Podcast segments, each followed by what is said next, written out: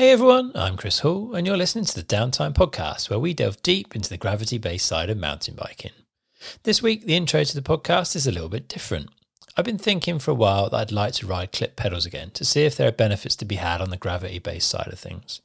I know that there are a few racers who are incredible on flat pedals, but most of the field are on clips, so there must be something good to be had. The choice of which clip pedal I wanted to try was obvious to me, and that was the Crank Brothers Mallet DH. It's not only the choice of a huge number of the top pro riders, but they also have an easy release cleat option, which really appealed to me, having not ridden clips since I was 15 and feeling pretty nervous about getting back on them. They also have loads of different setup options so you can really tune them to how you want them to feel, and that includes multiple different cleat float and release options, adjustable pedal pin height, and different traction pad options to tune the contact with the shoe. The Mallet DH is the largest platform, but they also do a Mallet E, which is a little bit smaller. And in the Mallet E, you have two different spindle length options to choose from. So if you want a narrower or a wider Q factor, pick your pedal. All this gives me the confidence that I should be able to get it set up to feel right for me. So I got in touch with Crank Brothers, and they were not only happy to get involved with my clip pedal experiment, but they're also going to support some episodes of the show and give away some clip pedals to three lucky listeners, along with their new M20 multi tool to install them with. Can't say fairer than that. So, over the next couple of weeks, in the intro to the shows, I'll be telling you about my experience so far with getting set up on the pedals, my initial ride testing, and my thoughts on the benefits of riding clipped in. For now, head over to crankbrothers.com and check out what they have to offer. And if you want to be in with the chance of winning your own set of Crank Brothers clip-in pedals and their new M20 multi-tool, then you can head to downtimepodcast.com forward slash crankbrothers and that'll take you to their competition entry form. Super easy to fill in. You've also got a chance to join their newsletter while you're there, and you've got until the 31st of October to get that done. All right, the temperature's dropped here in the UK, but don't worry, I've updated my web store with some lovely sweatshirts and hoodies. They're super cozy, 100% organic, printed to order, and shipped with no single use plastic. To get your hands on one, just head to downtimepodcast.com forward slash shop now. There's also the four different t shirt designs to choose from, too. Don't forget to make sure you subscribe to the show. It's free and it means you'll get every episode as soon as it drops. It's really easy to do with buttons for all the major platforms over at downtimepodcast.com forward slash subscribe. While you're on that page, you can also join my newsletter for a weekly dose of interesting bike related stuff, competitions, and products that I've been enjoying. Also, if you've got time to give the podcast a quick review over on iTunes, and that's massively appreciated as it helps others find the show. Okay, this week's episode is also supported by Specialized, and I was very lucky to get a sneak peek at their brand new Stumpjumper Evo, which is actually embargoed until later today. Join me for a chat with their full suspension gravity product manager, Steve Saletnik, and their top engineer, Brian Robinson. We're going to find out what actually goes into a bike like this, and I have to say, I was pretty blown away by the amount of detail that the team have gone into. We cover the background research that takes place way ahead of the project starting, the kinematic design and how the shock tune interacts with that. We delve into mullet bikes, their approach to sizing, the input from other projects like the demo and the enduro, and the learnings from Loic and their team, and much, much more. So, without further ado, here's Stephen Brian. Steve Saletnik and Brian Robinson, welcome to the Downtime Podcast. And Steve, we'll start off with you. How's things? Oh, it's great. I've been spending the week here in Keystone, Colorado, doing some biking and uh, having a nice time trying to trying to breathe in the altitude. very nice, very nice. Tell us first off, then, just uh, like a little bit about your job title and, and, what that means you do at Specialized. Sure. Yeah, I'm super lucky. Um, I guess my job title here is uh, product manager for all the full suspension trail and gravity bikes. Uh, and what that means is really that I get to work with a bunch of awesome, talented people at Specialized from engineering to design to color and graphics, sales, marketing, uh, and then most importantly, riders and retailers. So getting out and traveling around and, and really talking to people, see how they're using their bikes, see what's lacking, and, and really try to come up with come up with what's next and try to shape the bikes in a cool way. Nice. So you kind of oversee all of the activity on a on a on a range of models, I guess. Is that is that fair? Yeah, yeah, for sure. I mean, it's a huge team, and there, there's like a there's a bunch of there's a bunch of folks that's that help out with all these bikes, of course. Um, but yeah, they're they're uh, ultimately kind of my my charge to get them specked out and priced out properly, and and hopefully riding really nice for for the people out there. Nice. And what about you, Brian? Uh, how's things with you? And and yeah, tell us a little bit about your role within Specialized.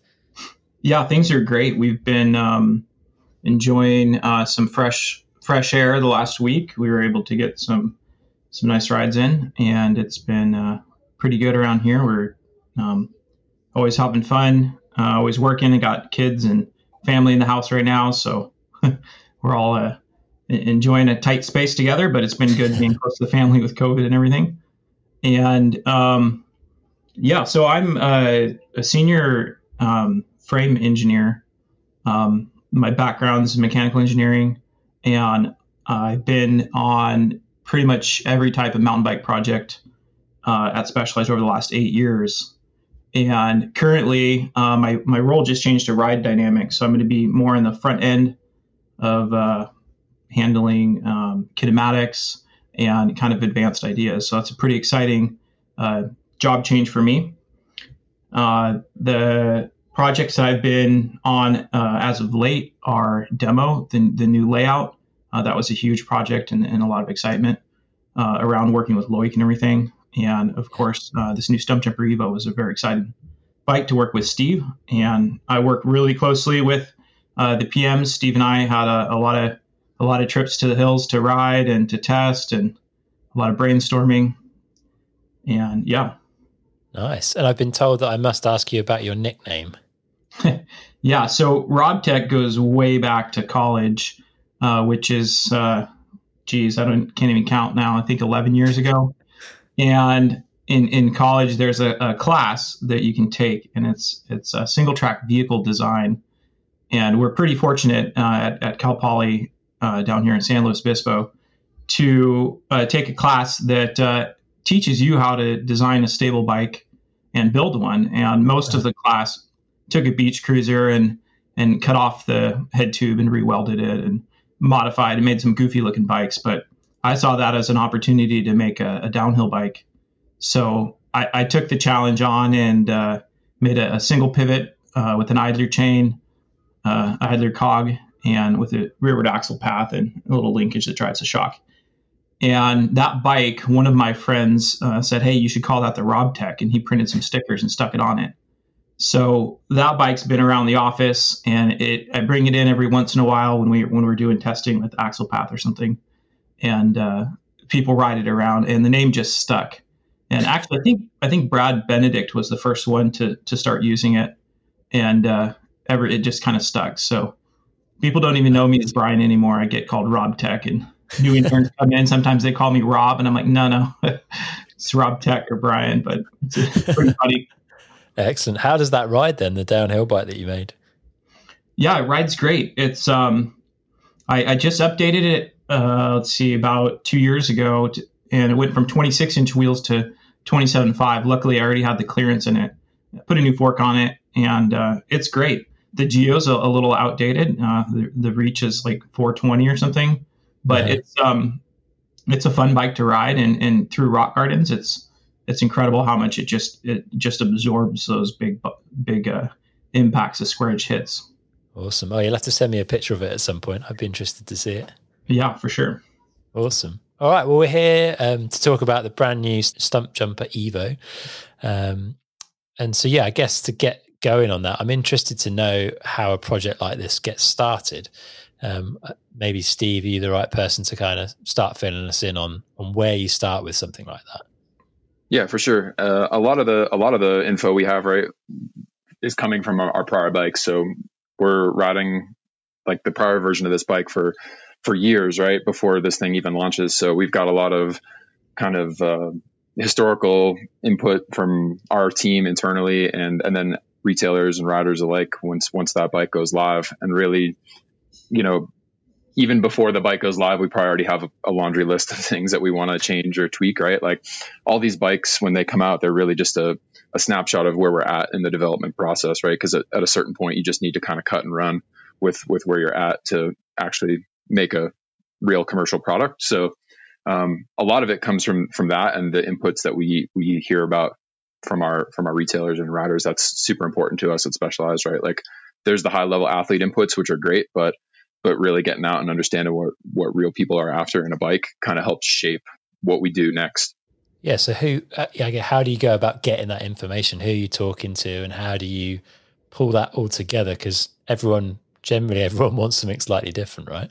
Yeah, yeah, definitely. So as part of my job, really, when when traveling was a thing, uh, I was traveling. I was traveling a, a massive amount. So, uh, and and most of the PMs at at Specialized do the same. So we're constantly getting on planes and going around the world, going to events, going to races, uh, checking out demos, talking to our, our people in the field that are that are getting people out on bikes and and talking to retailers and and trying to synthesize this kind of feedback that we see and and really that's helping kind of shape shape the vision for the for the bike.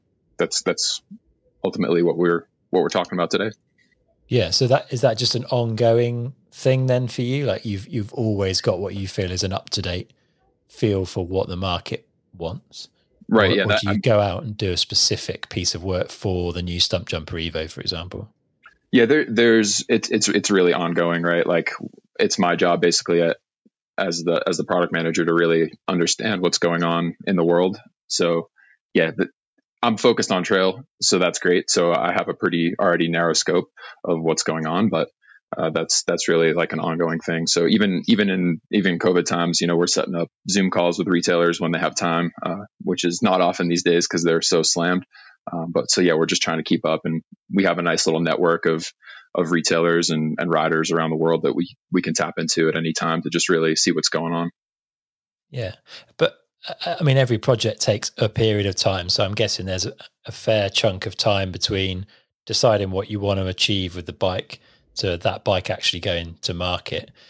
And it'd be interesting to get a feel for how long that is for you guys on a project like this. But how do you take what you know at the point at which you start the project and then decide how things are going to change in the time it takes you to do the project so that when you bring the product out, it's not kind of already outdated, I guess?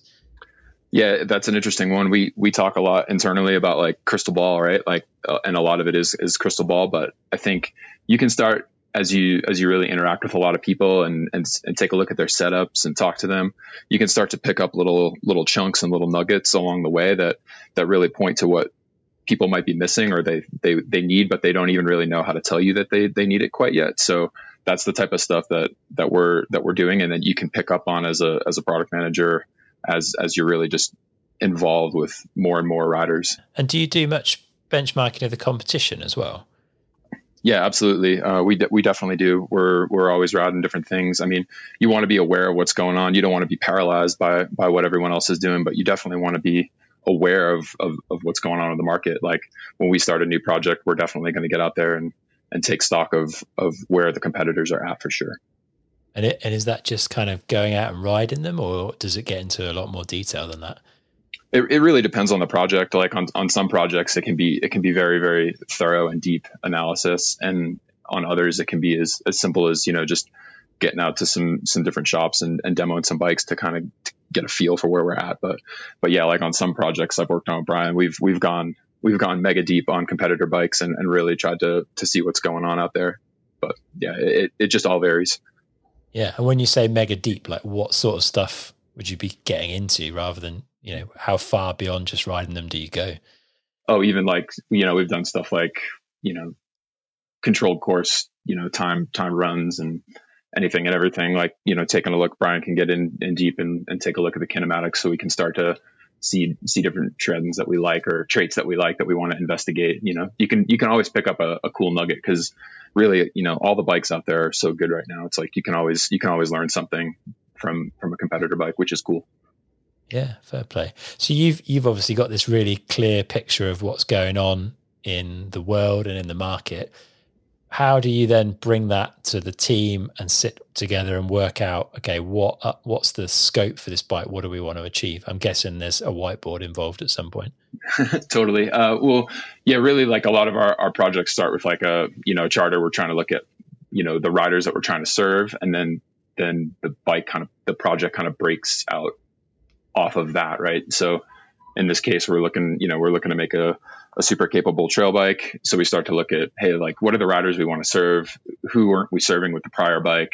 Um, and then you know we, we start to basically make this big document where we're we're going through and, and checking off all the boxes and basically all the you know all the carbon fiber parts we need to make and you know we're, we're taking a look at all the shocks and all the different clearances so so when Brian starts laying this thing out he knows hey like you know, we, we need to be compatible with, you know, these types of brakes and shocks and, and whatever else. And, and that's like, that's a massive chunk of work that, that he needs to do to, to start the project. So as, as detailed as we can get it up front, the easier it is for him to, to start getting after it. Yeah, yeah, Brian, tell us a, a, little bit about that side of things then. So, I mean, I guess one of the first things with a bike is how much travel it has, because that kind of places it uh, within your range and then in within people's minds. I guess how how did you end up deciding that this should be a a 160 front, 150 rear travel bike? Yeah, going um, going way way back to to the very very beginning concept phase of this of this project uh, Steve and I just had had the discussion and started talking.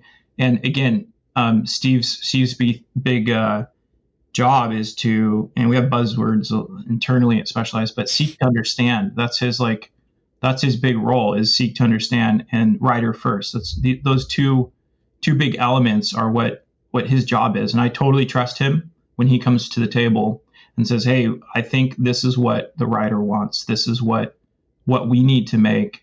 to, to serve the rider, and and I believe I understand what they need. And once he once he has that information, um, it makes it really easy for me to just say, okay, we're doing we're doing this bike. And and Steve came to the table with a 150, um, 160 travel bike, and and we wanted a really capable bike, uh, an all day machine that can that can basically ride anywhere you want. Um, the, the enduro had just stepped up to 170 so it made sense for this bike to to be um, more a little more capable than it was before. So we definitely we definitely pushed the limits on on all of the kinematics and frame design um, the linkage everything we just beefed it up a little bit and um, we made sure we can pass uh, pass a, an even higher test standard in the test lab so so from the beginning we we knew that we wanted a bike that was a little bit more than what we had before. And and when Steve came to me with that, um, I just ran with it, and and we had, I mean, we would talk. Our chairs were like basically back to back, and we would just talk in the office, back and forth uh, for hours about what we were going to do and how we were going to achieve these these initial goals. And and when Steve starts out on a project, he hands me um, a brief that has has what he wants to see out of the bike. And then I take that brief and I make my own engineering brief out of that. And, and I add my elements that I want to see out of the bike. And then we kind of negotiate, if you will, back and forth on, on what we can do uh, to just optimize this bike. So, so that's how we work. And uh, it's, it's a lot of back and forth, a lot of hours uh, discussing, and again, making sure that we have all of the potential components that we can spec. So we have all of the proper clearances and, and it's really optimized around around the, all the components we put on the bike too. Yeah. Can you give an example of some of the things that might have been written on your kind of engineering spec then? What sort of stuff is included in something like that? Yeah. So some of the things we talk about uh, are like internal cable routing. How much how much do we want to be internal? Do we want any external? Uh, what does that look like? How much SWAT volume does Steve want? How does that tie in to the stiffness of the bike. Uh, as the tubes get bigger, we can make thinner walls on the tubes, which saves weight and increases stiffness. Um, but you you get up against a wall uh, where your carbon can be too thin, and and then it won't be robust if you hit a rock or something. So we go back and forth, and it's like I you know we can we can go up bigger, bigger, bigger, but at some point um, there's diminishing returns on on our goals.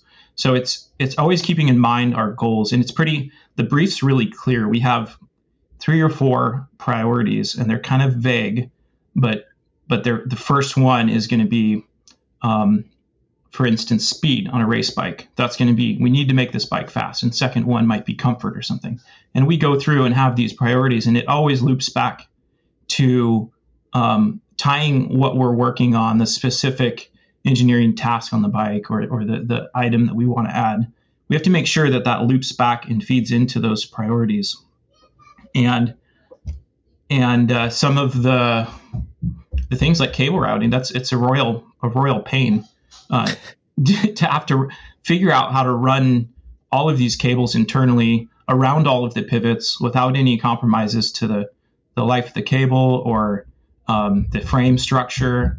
Um, so it's a big challenge, and and it's those little details um, from the front to the back of the bike that that we really put a lot of effort into.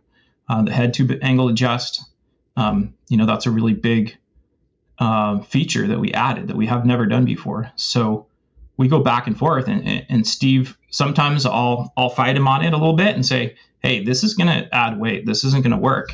And he'll fight back and say, come on, you can do it. You can do it.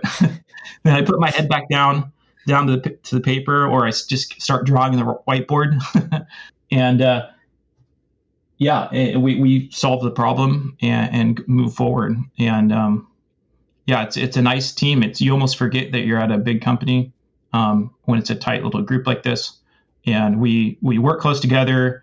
Uh, we go on on trips together and do testing. Um, you know, we've worked with athletes together. We've you know working together with Steve on demo um, really helped establish uh, kind of what we wanted on this bike too, because we did that bike together. Awesome. And you, you've kind of the silhouette of the bike looks relatively similar, I guess, but you've made some changes to the kinematics of the bike. Can you explain a little bit about what you've done there and why?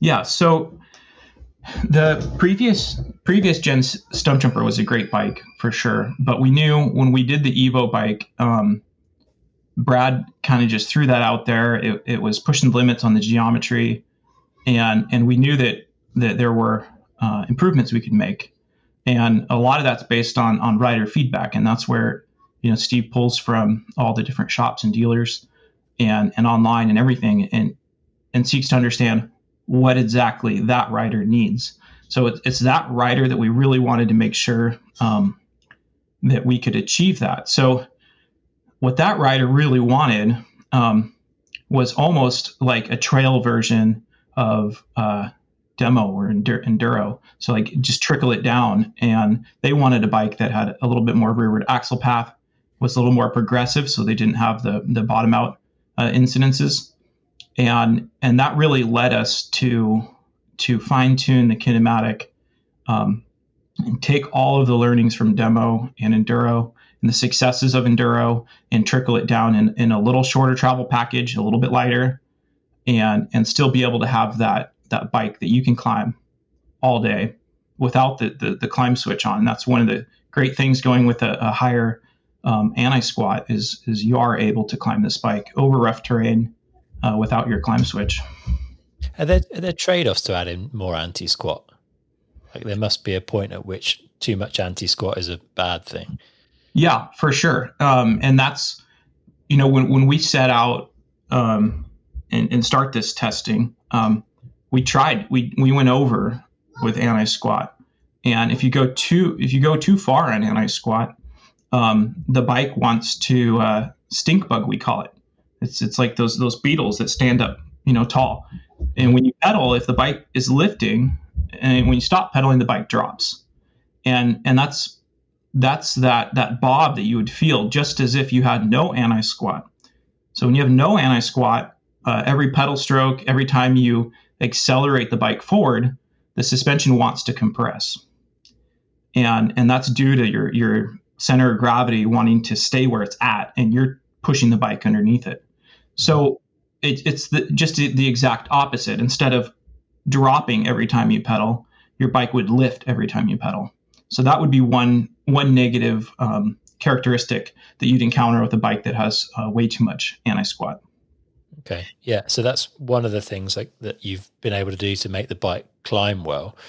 Am I right in thinking you've kind of focused on maintaining cockpit length and whilst lengthening the bike um, and then change the seat angle to kind of help that overall package, but also to help the climbing performance. Exactly. the The climbing performance on this bike was uh, was critical. Um, you know, I have I have kids and everything, and, and I'm I'm not in, in the shape that Steve is in. Steve Steve's able to ride uh, more than I am, and, and he he just loves to do those mega rides, and I just don't have that time. So for me, coming into this, I was going to squeeze out uh, every bit of juice that I could to help this bike climb, and because I need it to be honest. So um, I really wanted to get um, the the geometry dialed so that you don't have to ride up on the front of your seat like a, a, a lot of people end up doing in steep sections. Um, so you can you can focus your energy just on pedaling and not trying to shift your body around to maintain um, a balanced uh, force on the front and rear wheels.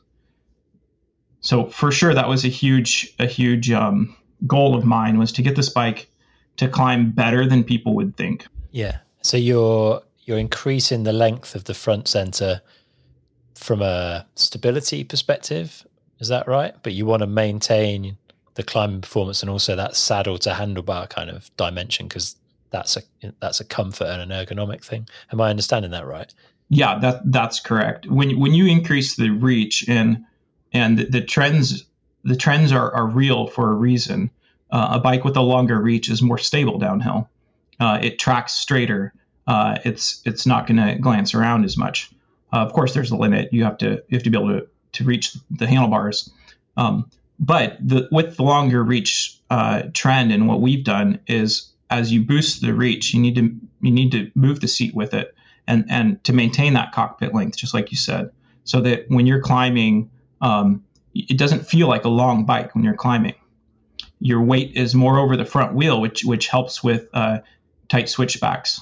Um, traditionally, if the seat stayed in the same spot, you'd be so far off the back from the front wheel that going around a switchback, that front wheel would feel so far out in front of you that it would be hard to uh, maneuver and keep keep traction, and you lose you lose control ultimately on a climb. Got you, got you. Okay. One other thing I want to talk about on the sort of, I guess, the the kinematic side of things is suspension tune because I think it's something that's basically invisible to people when they're buying a bike, but it can make a huge difference in your ability to get the bike set up in the kind of optimum way. Um, you know, every RockShox shock shock or every Fox shock, they're not equal, right? They're different and they're specific in in a lot of instances to the bike. How have you approached that in the in the context of the new Stumpjumper Evo? Yeah, is from I can speak speak to the the engineering part and the shock tuning part. Is um, up up front um, we have a pretty good idea of what what shock we want to spec, and that's really important when you're designing uh, a kinematic and a frame because the the shock curve or the spring curve and damping curve those really feed into how we design the, the kinematic of the bike. Leverage ratio um, is very tightly connected, and if we combine the properties of the shock with the the frame kinematic, we end up with what we call wheel rate. And that's that's the relationship of those two um, variables connected.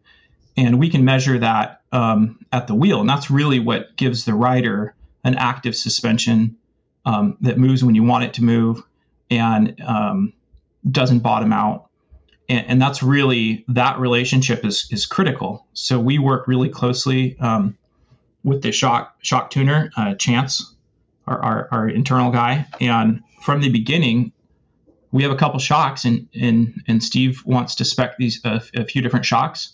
So so he's done the research, and he comes to the table with what we want to run. Chance takes those shocks to the dyno. We dyno him, um, and he gets all of the data he needs to suggest a kinematic, a leverage ratio for me to tune around. So then he, once he gets that suggestion to me, I can work that into the bike then we're able to to get a kinematic that um, supports the rider uh, in the way that they need. So one of these goals initially was to reduce the volume spacers required to get mm-hmm. this bike um, to, to have proper sag and not bottom out.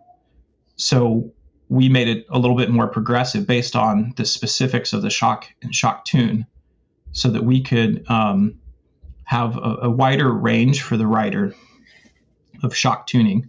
They can add volume spacers and they can remove remove volume spacers. Got you. And so does the the tune of the shock change for this with the size of the bike, or is it a consistent tune across the range? The the rebound tune. Um, Chance found that he needed to change the rebound tune for for the different sized bikes. The compression tune, we have enough adjustability just in in the knobs. So for sure the, the different size riders will want to adjust that. but there's enough range in, in the shock for them to be able to do that. So we didn't need to do a different shock tune for compression, just rebound. Got you. Okay, interesting. I'd like like to hear a bit about the the prototype stage of the project. I don't know who's best to to pick that up, but kind of interested to know how long that goes on for, what how many different prototypes you might go through in a project like this, what sort of things you're testing, and then and who and who's doing that testing as well. Yeah, I think I can touch a little bit on this up front, especially for this project.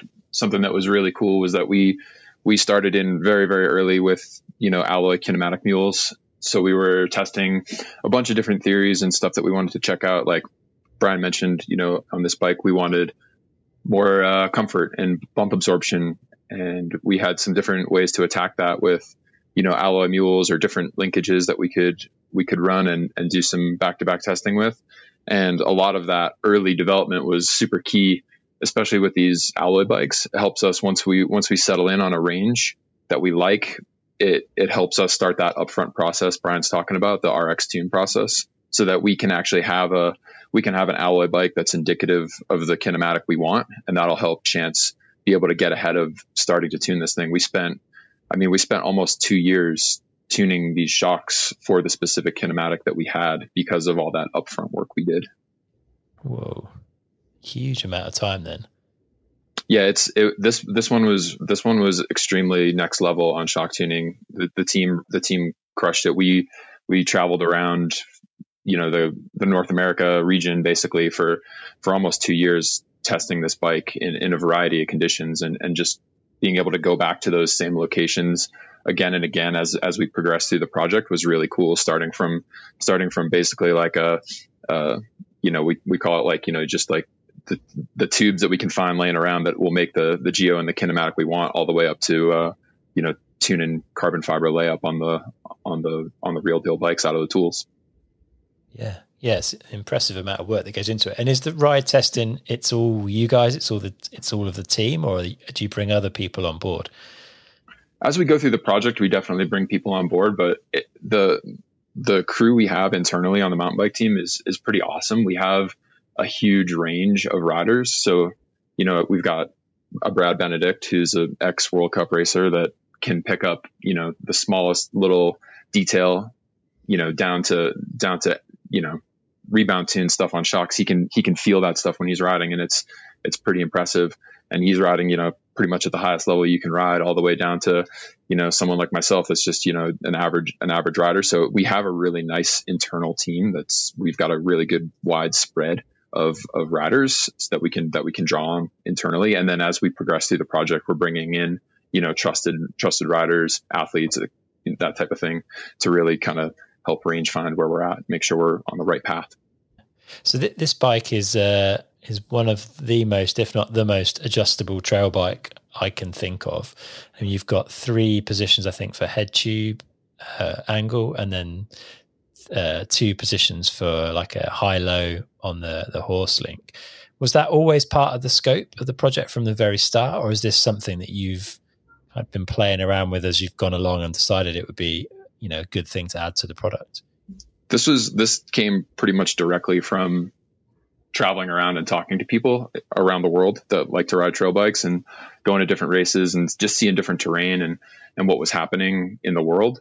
And I did I did a bunch of uh, bunch of traveling and it was it was funny talking to riders from all over the world and more than a couple times people came to chat with me and they had a spreadsheet on their computer like a detailed spreadsheet about their their preferred geometry right? Like hey like when a when a new bike comes out, I can like put the put the geo in my spreadsheet and see if like if it jives with what I think is cool for my area, and like and, and then they'd they'd make their decision to test ride the bike, you know, based on that, and and that blew me away. Like that that literally happened like a handful of times, and it just got us thinking like, hey, like this bike's going to get ridden around the world in a, in a ton of different terrain. So we really need to make it adaptable because the perfect geometry for you know every rider is going to be different depending on where they're at and what they like to do.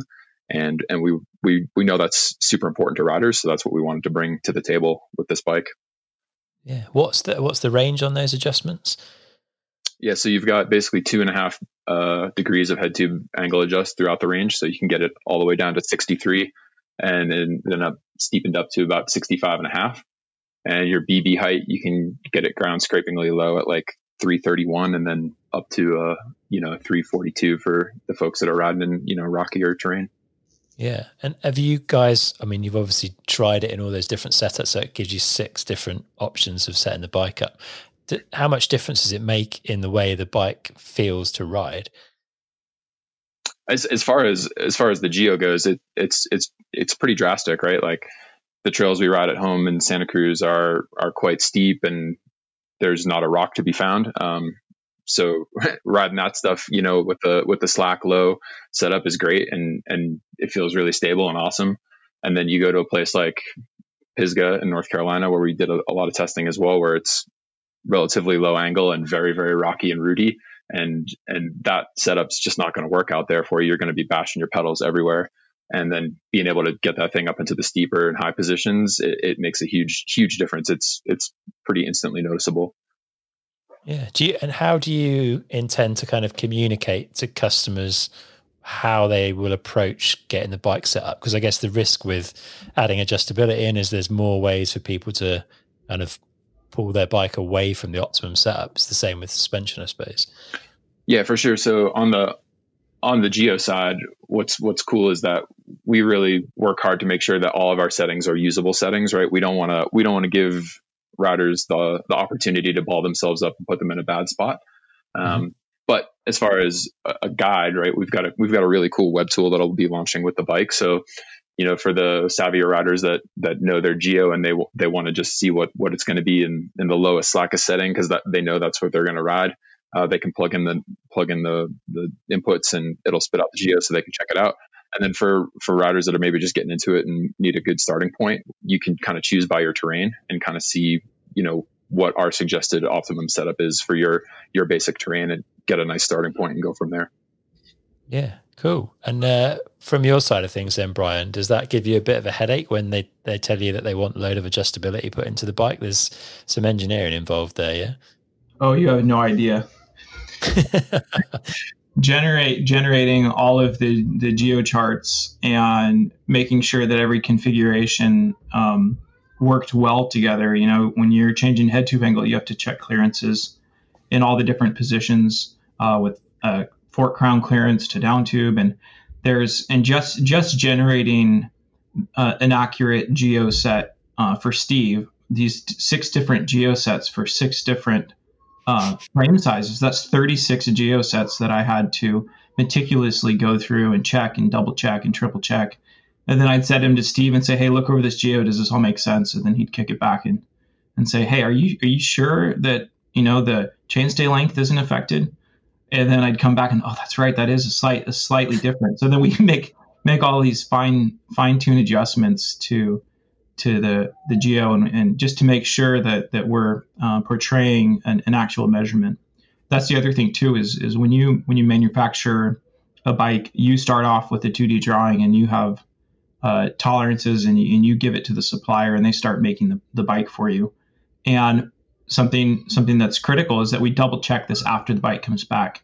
So we, we have a geo fixture and, and we check check the geo uh, of the bike and all of the kinematic uh, hard points, the, the, link attachment points, to make sure that uh, what we're getting is, is what we're uh, what we design, and we want to make sure that when we when we provide this geo that we're accurate and that it's exactly what the rider's riding. Yeah, and does it change the kinematics sl- like slightly as well when you change some of those adjustments? Yeah, it does ever so slightly. Um, the the axle path will change, you know, a couple millimeters. Um, everything changes just a little bit, and of course, you know, we wanted to make sure that we vetted that out uh, with the shock tune. So Chance, uh, working on the RX tune, made sure that each one of those different uh, geometry settings um, that, that, he understood it and and rode it with the shock tune and all the different settings, and um, dynoed the, the shocks and sure enough, it, it was pretty close to the same. Um, the, the Horst pivot flip flip chip uh, adjustment doesn't affect the kinematic. And, okay. and, also going to the other link, um, when I designed that link, I, I made it so that it doesn't also doesn't affect the kinematic. So when you say the other link, are you talking about uh, a mullet version of the bike? Exactly. Yeah. Go on, give us your thoughts on on mixed wheel size bikes. Then, why have you decided to put one in the range? Yeah, for, for mixed wheel stuff, I think from from starting to work with demo, you know, we were in Loic and and all the stuff we were learning about how fast the bike could go and how great it could turn. We really wanted to set this project up from the beginning so that that riders could have the adaptability to do that as well. Really tried to like make this bike so you know it's a great blank canvas for a rider and they can and they can tune it the way they want and that goes from like what brian was talking about on the shock side of things like we got the volume spacers right in the middle. If you want to go up or down you can. If you want to if you want to move the geo around you can. And then it was the same thing with the wheel. We really saw some benefits to that like with turning and and clearance body clearance to the bike as well for especially for for smaller riders in some cases. So bringing this link in was a was an important important part. So that that adaptability and and for, for this bike was was something that we kind of looked at right right from the beginning. Yeah. Do you and do you feel that it's a faster bike as a as a mullet, or is it just is it different in certain ways? Yeah, I personally don't think it's faster. I think I think it, it's probably it's a bit rider dependent. You know, you get you get definitely different uh, characteristics out of the out of that smaller rear wheel, and, and really just just bringing in the choice for the riders. So just having that length and that option for the for the folks that like it, it's it's just it's just what we wanted to wanted to offer. Yeah. Okay. You mentioned earlier the size range. So there's six different sizes, and you guys, I think you were again ahead of the curve on this one. You you've called it size specific sizing. Is that right? Yeah, we call it uh, yeah S sizing or, or style specific sizing. Really, yeah. Style specific sizing. That's it. Yeah. Can you can you explain a little bit about like what you've done there, how it works, why you've gone that route because it's it's a bit different.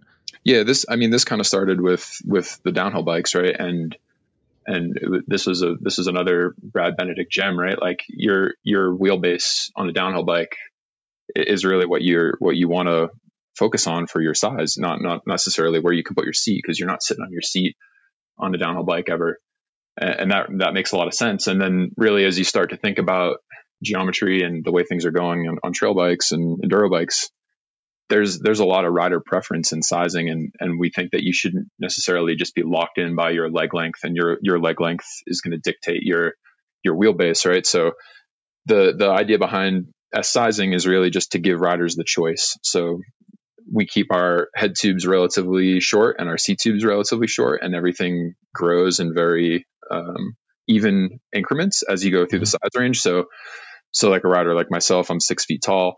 I can get my seat and my handlebars in the right spot on a S3, an S4, or an S5. And if I want a you know more stable bike at speed, I can move up to an S5. If I want the quickest turning bike, I can move down to an S3. And if you're you know if you're somewhere right in the middle, S4 is great. So it's really just about choice, the the terrain you like, the style you like to ride. So that that's really what we're what we're after with the S sizing. Yeah, and so as the the frame grows, the front center's growing, and then there's this this debate. Certainly, some of the forums will uh, will always bring this one up. Why aren't the chainstays growing with it? And so some brands, I think more and more brands seem to be doing that. Something you've chosen to do on on this new bike. What, um, yeah, what what kind of impact does that have? What are the benefits of growing the chainstay length as the front center is growing as well? What, why did you decide to go do it? Because it, I'm guessing it's quite a lot of investment in molds and, and that side of things. Yeah. So increasing the, the chainstay length, um, as the center of gravity of the rider goes up for a taller rider, uh, the weight distribution uh, naturally on an incline um, is more rearward biased, which means you have more weight on the rear wheel for a taller rider. And the seat tube angle uh, is adjusted to keep that cockpit length correct, but the height of, of the rider in itself um, shifts the weight towards the rear wheel. And if we didn't increase the, the chainstay length uh, while climbing, you're going to find that the, there's not going to be as much weight on the front wheel. So the front wheel is going to lift, lift up and you're going to lose control in uh, technical terrain. So by increasing the, the chainstay length, even just 10 millimeters, we're able to shift a little bit of that weight more forward on the bike and maintain that stability while climbing. And um, also while descending, um, a, a, long bike is is stable, so it also uh, helps the rider in, in, that case as well. So you think that with brands that aren't increasing chainstay length, is that they've decided that those benefits aren't worth the investment in the in the molds and the extra engineering? Is that the trade off? Yeah, I, would say so. Um, the, the, the molds and the investment for us um, are are pretty small in comparison to the number of bikes uh, we sell, and and also um, getting it right for the rider is is way more important than than saving you know ten or twenty thousand dollars on a mold. So it's it's just not um, it's it's always worth it to open an extra mold. I mean, that's why we have six different front triangles. The the S1 sizing um, is totally unique. It has a custom kinematic, which was is more more engineering work for sure. It has a custom shock tune. Um, it, it, it is more more work up front for sure. But when that rider gets on the bike and they're smiling because they can stand over it, and they didn't think they were going to be able to ride a 2929 um, trail bike, they're that satisfaction for us knowing that we we hit the nail on the head for them. Um, that's what we do. That's why we do this. I mean, it's it, it's just we're always stoked to see uh, happy riders. Cool. Yeah, you guys have the volume, I guess, as well to, like you say, to offset some of that tooling costs, which maybe smaller brands struggle with. Yeah, I mean, it is a daunting task, right? Like even even the way we're executing it in, in this bike, right? It's a it's an extra carbon piece. It's it's more testing. It's you know it's it's just it's a lot of work. So um, it it definitely varies by you know by your project, by your volume. Uh, so yeah, there's always trade offs. Everything about you know making a making a bike a real product is is trade offs, right? Yeah, definitely, definitely.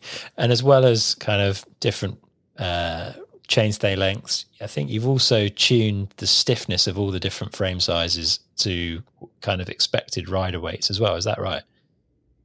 Yeah, that's that is right. We um, we set out with a with a stiffness target for the S4 rider, and then we we down down tune the stiffness so that it's a little bit more forgiving uh, for the smaller rider. And we did this um, up up front initially before we did any uh, CAD modeling or anything. We knew that we wanted to have um, rider first stiffness. So up up front, when as soon as we started designing the bikes, we got um, involved with our our uh, analysis team, and, and they do the finite uh, uh, element analysis, and they're able to give us a su- suggested tube shape uh, before we even have CAD uh, and diameters and cross section type shape. And working closely with uh, Will Chan, who is a carbon fiber carbon fiber wizard, um, we were able to go into this uh, with with some pretty good um, ideas about what we needed to do to tune the stiffness specifically for each rider. And, and that wasn't easy either. I mean, we want to try to hit a weight target on the S6 bike. Um, we don't want to add extra carbon to make it stiffer. So we increase the tube size and the cross section to to counteract um, that that stiffness or natural weight gain that would be from from just at throwing carbon at it. So it was a lot of initial work doing that and testing too. I mean, the S the S1 bike in the test lab um, was tricky to get through the test lab because it's a really small bike, and to detune the the stiffness, even though we have small tubes, we also wanted a really light layup. So um, it's it's always tricky to to balance all of these. Every time we add uh, an option for the rider, every time we add a performance gain for the rider, um, it adds complexity to the overall from beginning to end, and and and we do weigh we do weigh these benefits, and that's why we always go back to rider first and seek to understand, like like Steve does, and it's like, is this value added to the rider? Adding the extra work for us is no problem if it is value added to the rider. So that's always something that we we're focused on and keep our eyes on the goal. Yeah, and you, I think you did some work with Loic, did you, on um, on kind of rear end stiffness?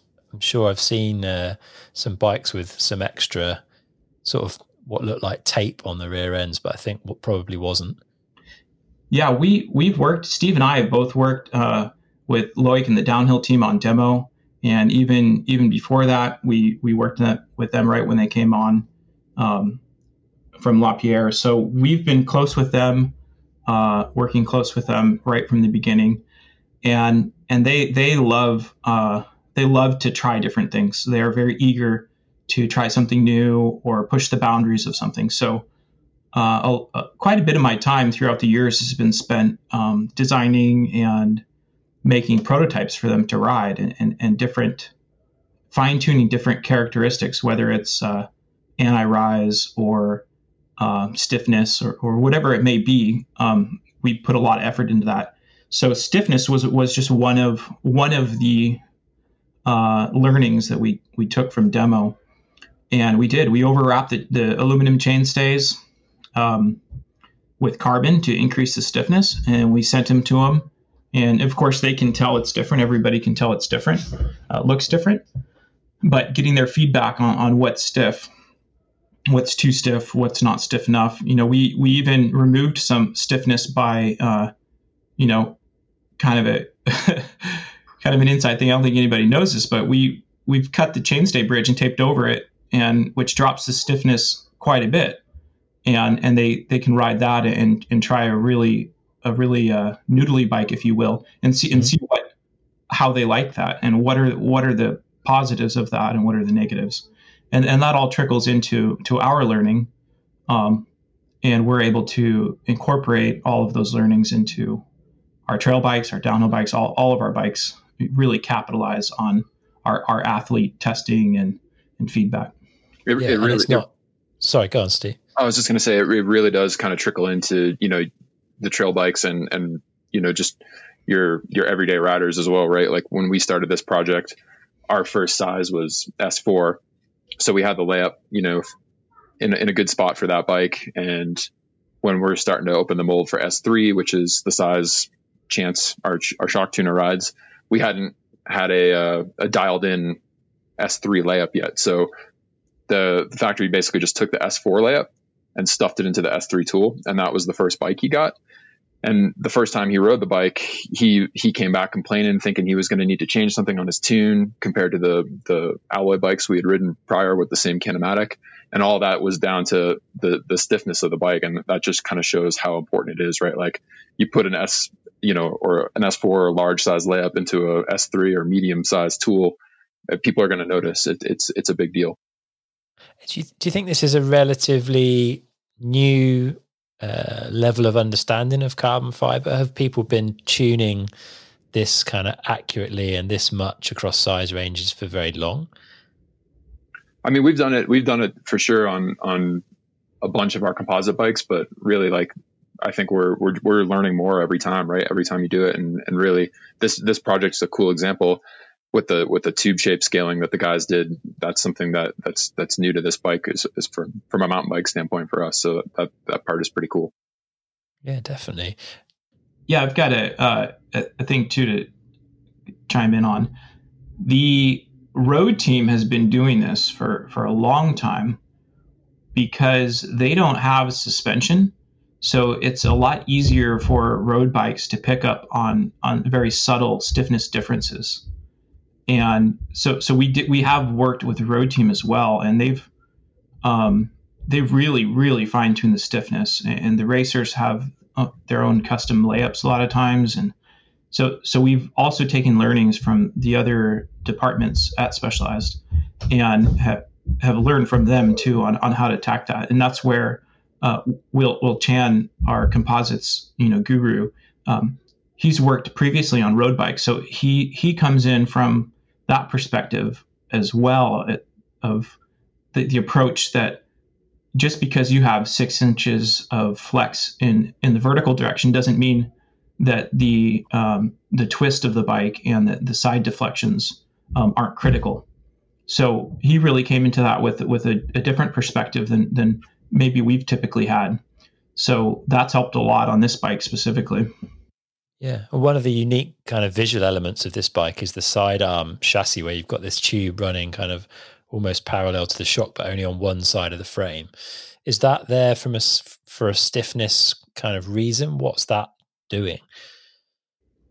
It, it is for a stiffness reason. The if you if you look at a bike, um, triangles. It, if you've had any engineering experience, um, you'll you'll know that a triangle is is one of the best shapes. It's um, it gives all of us engineers the fizz when we when we see made with triangles. It's just uh, we just love triangles. We that's what what we want to do. Bridges are made based on triangles. Um, pretty much everything. It, it's it's the uh, the coat hanger example. I think I've r- run Steve through this in the office, but it's a triangle. It's a super thin wire, but it can hang a pretty heavy coat, and and that's really really critical. And bikes are have always been made basically out of triangles.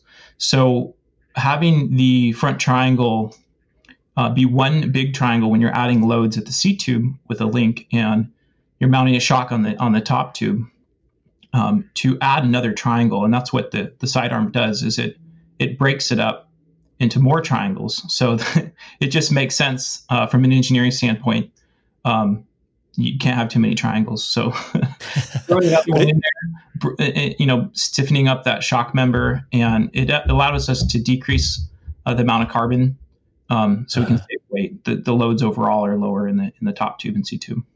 Yes, is it more there from a, for a structural reason rather than for a kind of ride feel reason? Yeah, I would say it's pretty it's pretty balanced. Uh, having having the sidearm gives the bike um, a, a, really stiff uh, vertical component. So when, when, you're when the bike uh, goes through its travel, the forces can be transferred into the shock uh, instead of flex, flexing the frame.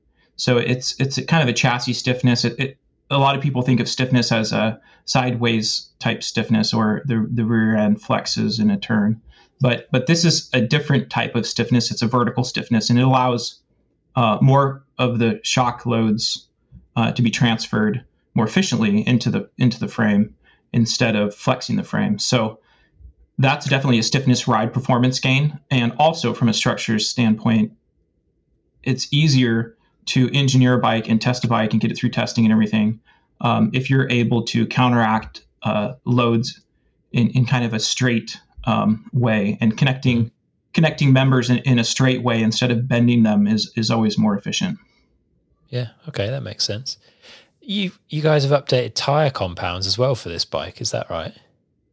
Yeah, that is right. So we've got some brand new brand new compounds across the board. Uh, our tread patterns and casings are staying the same, but yeah, we've got we've got two new compounds: uh, T9, which is our highest grip compound, and then T7, which is you know a, a bit a bit grippier but a bit you know more long wearing. So you'll see like the T7, the T7 tires on the back end of the bike and the T9 tires on the front. So the tire team did a great job on these things. They're gonna you know knob rebound and, and really trying to help you know smooth out the ride from the tire side as well. So it's something that incorporates nicely with with the vibe of the bike that we have going on.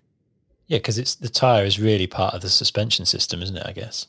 Yeah, absolutely. Like if you're if you're riding a tire with a hard compound, uh, it was something that we were we were honestly even noticing in testing on this on this bike early on. Depending on your tire compound, it, it, it was really giving us some different inputs on the trail, and it, it is pretty apparent. So having these nice soft tires on this on this bike really complements the complements what we're going going after with the with the bike as well. Yeah. So you've you've worked your way through the the development process. You've done a lot of upfront kind of ride testing yourselves. You mentioned earlier that that more people get to swing a leg over the bike as you progress through the project. What does that look like? How, who are you bringing on board, and and what kind of testing are you doing, kind of towards the end of the project, while you're making sure that you're happy with everything?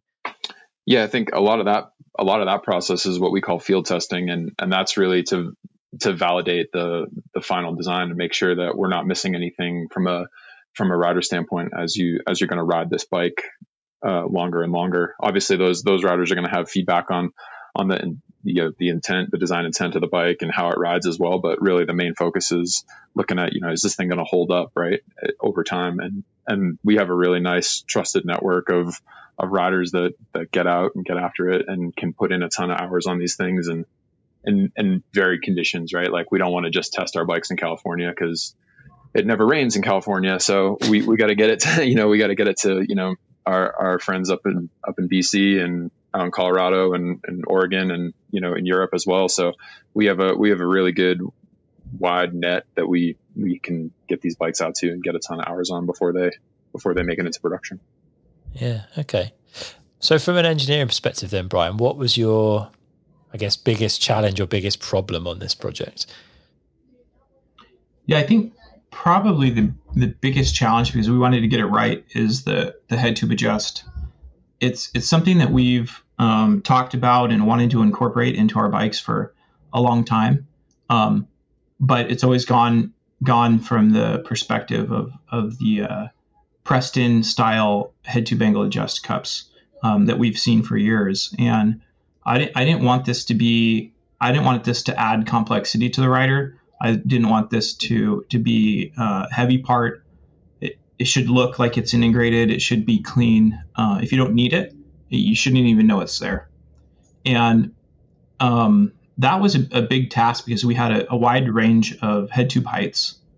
And at first, the, the first prototype that we made um, actually required a different headset cup piece for each frame size. So we had we had uh, six different adjustable cups that would change it plus or minus one degree. Um, and, and then, you know, that, that wasn't going to work. It's going to be confusing for shops, shops to have to remember which cup goes in which frame size.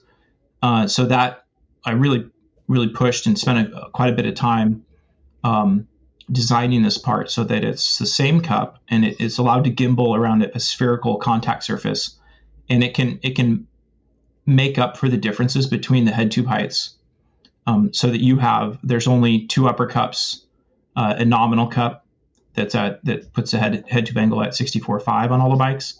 And then there's the plus or minus roughly one degree cup uh, for each frame size.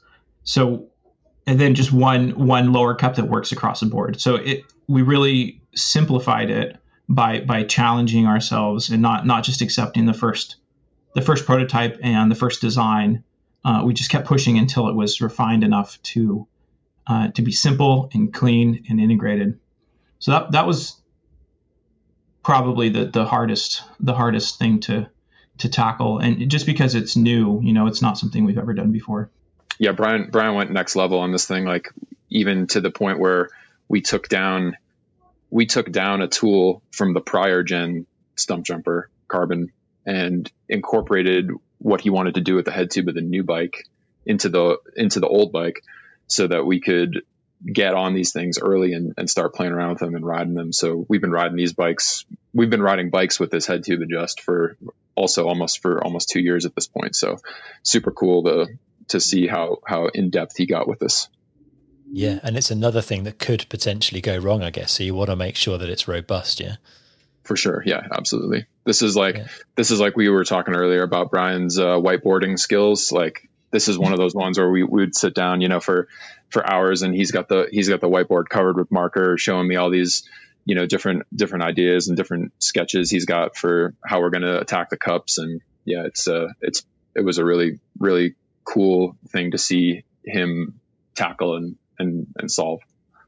Cool. How and how do you actually change the the angle? Then is it fairly straightforward?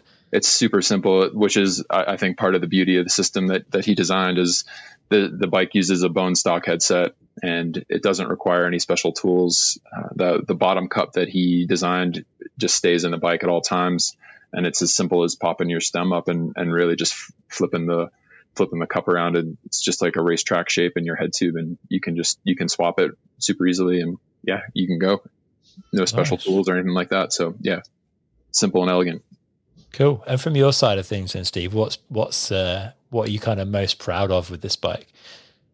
Well, I think I, I, mean I think it's it's really the it's really the whole package. I think the team did such a a, a great job making a, making a trail bike that you could ride. You know, all day if you wanted to, but could also like handle the bike park or handle like the most, you know, like technical trail you'd want to throw at it. I think in, in a lot of ways, you know, they're just like bringing in the, the kinematics of the, the demo and the enduro were really cool. Keeping it light was super cool. Like the whole deal. Uh, yeah, I'm just, I'm really, really pleased with, with how the, the team, the team executed on it. It's, it's, I think like one of the first bikes I saw when I started working at Specialized was the, the first Enduro 29 and I thought that bike was insane when you know like eight years ago seeing that thing uh, walking into the specialized office. And uh, I think in a lot of ways this bike is really like that, was kind of like a guide of, of ours for this bike right? Like you can you can pedal it. It can be your only bike and it, it can really just handle business as well. So yeah just super pleased with the whole package.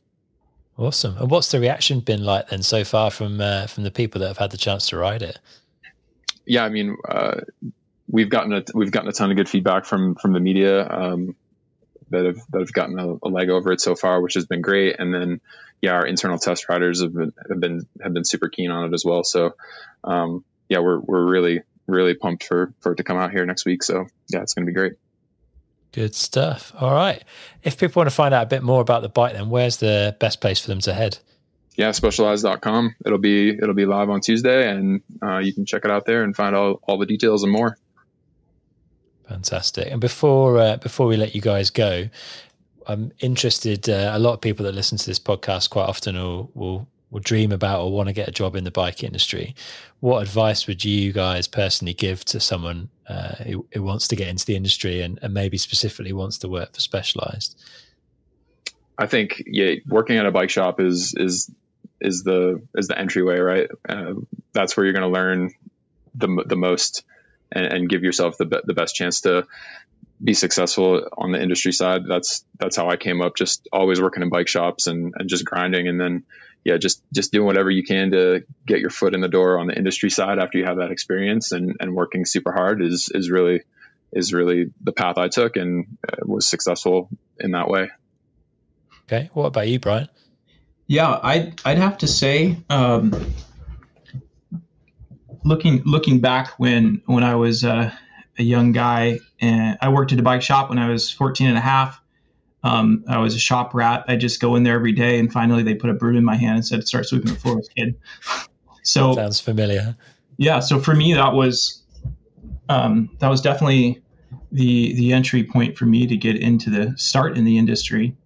And um, the more I did at a bike shop, the more I loved cycling. And I loved uh, bikes and bike designs. And back then we sold specialized. And I saw all of the, the tricky parts that were engineered and designed and just loved it. So naturally, I worked at the shop through high school. And when it came time to go to college, I, I knew exactly what I wanted to do. I wanted to get an engineering degree and design bikes. So from early on, that was my my drive uh, through school and everything. So so working a shop critical, and also I think one of the big the single biggest things that I've done uh, in college that that helped me, you know, get a job at Specialized is is designing something I'm passionate about, which was that that Robtech bike that I talked about, and and that really uh, got me in the door. Is just making making what you're doing um, relevant to where you want to go. And and if you're if you're not in the industry and you want to get into the industry, um, make your hobbies relevant to to what you want to do, and and just focus your energies on on where you want to be and and and make it happen. And that's what happened with me. I made that bike. It was a lot of work, and I was right racing it at uh, Sea Otter Classic, and I rolled up to the Specialized booth and Robert Egger was uh, standing there. He's uh, head of design uh, at Specialized, and and he saw it, and we started chatting. And uh, at the time, I didn't really know who he was, uh, but he was asking questions about it and said it looks great and and, and great job. And then and then he went away, and um, Todd came over, Cantonelli came over and said, um, "Hey, do you know who that is?" And you know, I'm a college kid. I said no, and he's like, he, he's head of design at Specialized his email is is right here and gave me his email and I emailed him and said, uh, "Yeah, I want I want to work at Specialized," and uh, and I went through the interviews and got the job. So it's it you you can you can get great grades. You can uh, check all the boxes from an academic standpoint, or or from uh, you know whatever you're doing. But what really matters is that is that what you create, what you do, where your passion is. That that will definitely land you a spot that's specialized. Nice. That's an awesome story and a, and a great place to end. So yeah, thanks both of you guys for your time. It's been been super interesting uh, chatting and finding out more about the bike. There's a huge amount of uh, of awesome engineering work that's gone into that. So yeah, I'm excited to see see it out there and uh, and see some of the reviews over the next couple of weeks as uh, as the release happens. Thanks Perfect. a lot. Yeah, thanks for having us. Nice one. Cheers, guys. Cheers. Take it easy. All right, that's it for this episode with Steve and Brian. I hope you've enjoyed listening and finding out more about the Stumpjumper Evo. A massive thanks to Crank Brothers for supporting my clip in pedal experiment and this episode of the show.